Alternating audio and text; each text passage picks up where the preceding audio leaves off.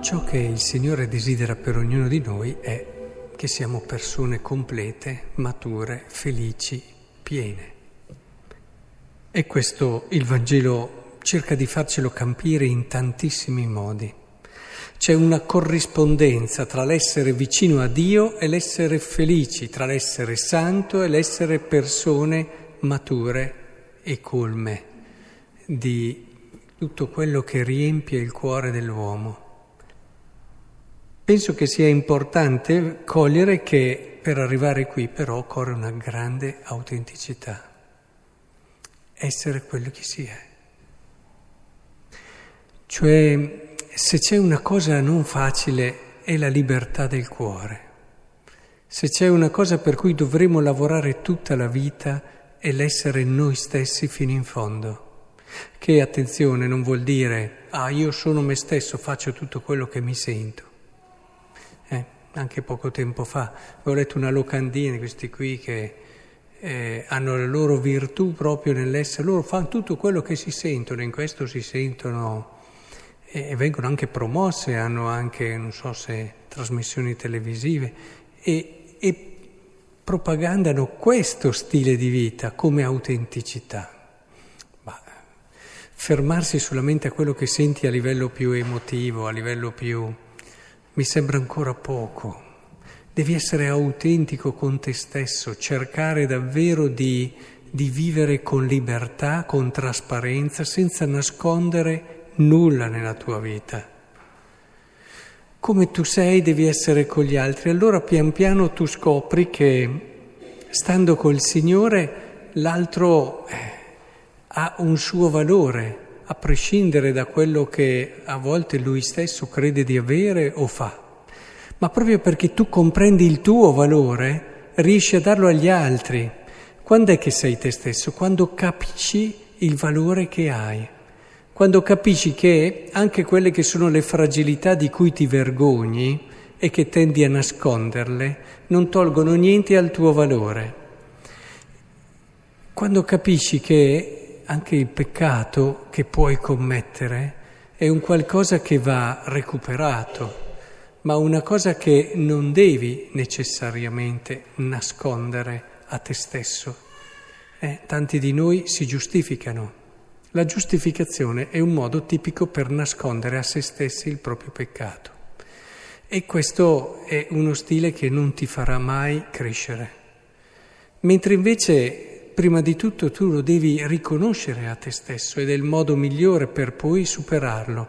La giustificazione in tanti casi ti porta a non superarlo o a superarlo più con sensi di colpa che con la consapevolezza chiara di quello che è la verità e la bellezza che ci sta dietro un comportamento onesto, fedele, retto. Ora, è quello che il Signore vuole da noi, questa autenticità nell'andare al cuore delle nostre scelte, capire il perché noi facciamo le cose, cogliere il significato e il senso profondo di tutto quello che facciamo. In questo non dobbiamo assolutamente vergognarci di nulla. Eh, la gente non ci accetta, pazienza, la gente non capisce. Non è questo che ci rende felici. È, è l'essere legati a quello che crediamo vero, a quello che crediamo buono, a quello che anche secondo quello che non solo ci sentiamo nel cuore, ma ci conferma la parola di Dio e la Chiesa, è secondo l'uomo e per l'uomo. E allora è chiaro che a chi ha sarà dato e a chi non ha sarà tolto anche quello che crede di avere. Uno stile maturo ti fa possedere davvero quello che vivi, anzi, è sempre di più. Quando hai questo stile tu entri sempre di più in quello che stai vivendo e, e, e sarà una gioia dopo l'altra, in mezzo a sacrifici e prove, certo, ma quelli non sono in contrasto con la gioia.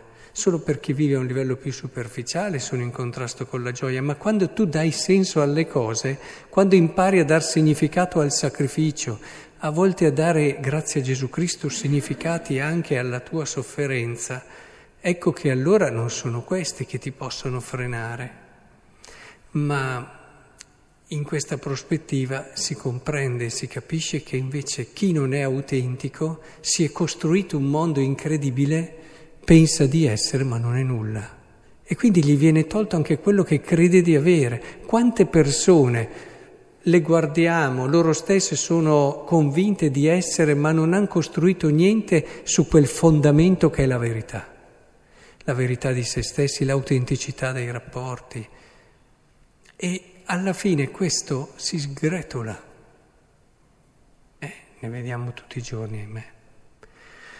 E ecco allora che in tutta questa prospettiva, se hai un cuore libero, ti rendi conto anche che tante volte il Signore ti fa dei doni attraverso colui che non te lo aspetti. La prima lettura ci dice proprio questo. Ma chi si sarebbe aspettato da Ciro tutta questa apertura? Eh?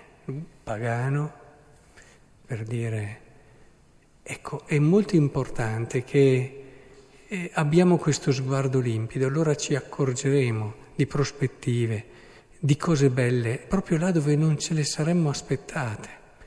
E tutto questo riempirà sempre di più la nostra bella vita.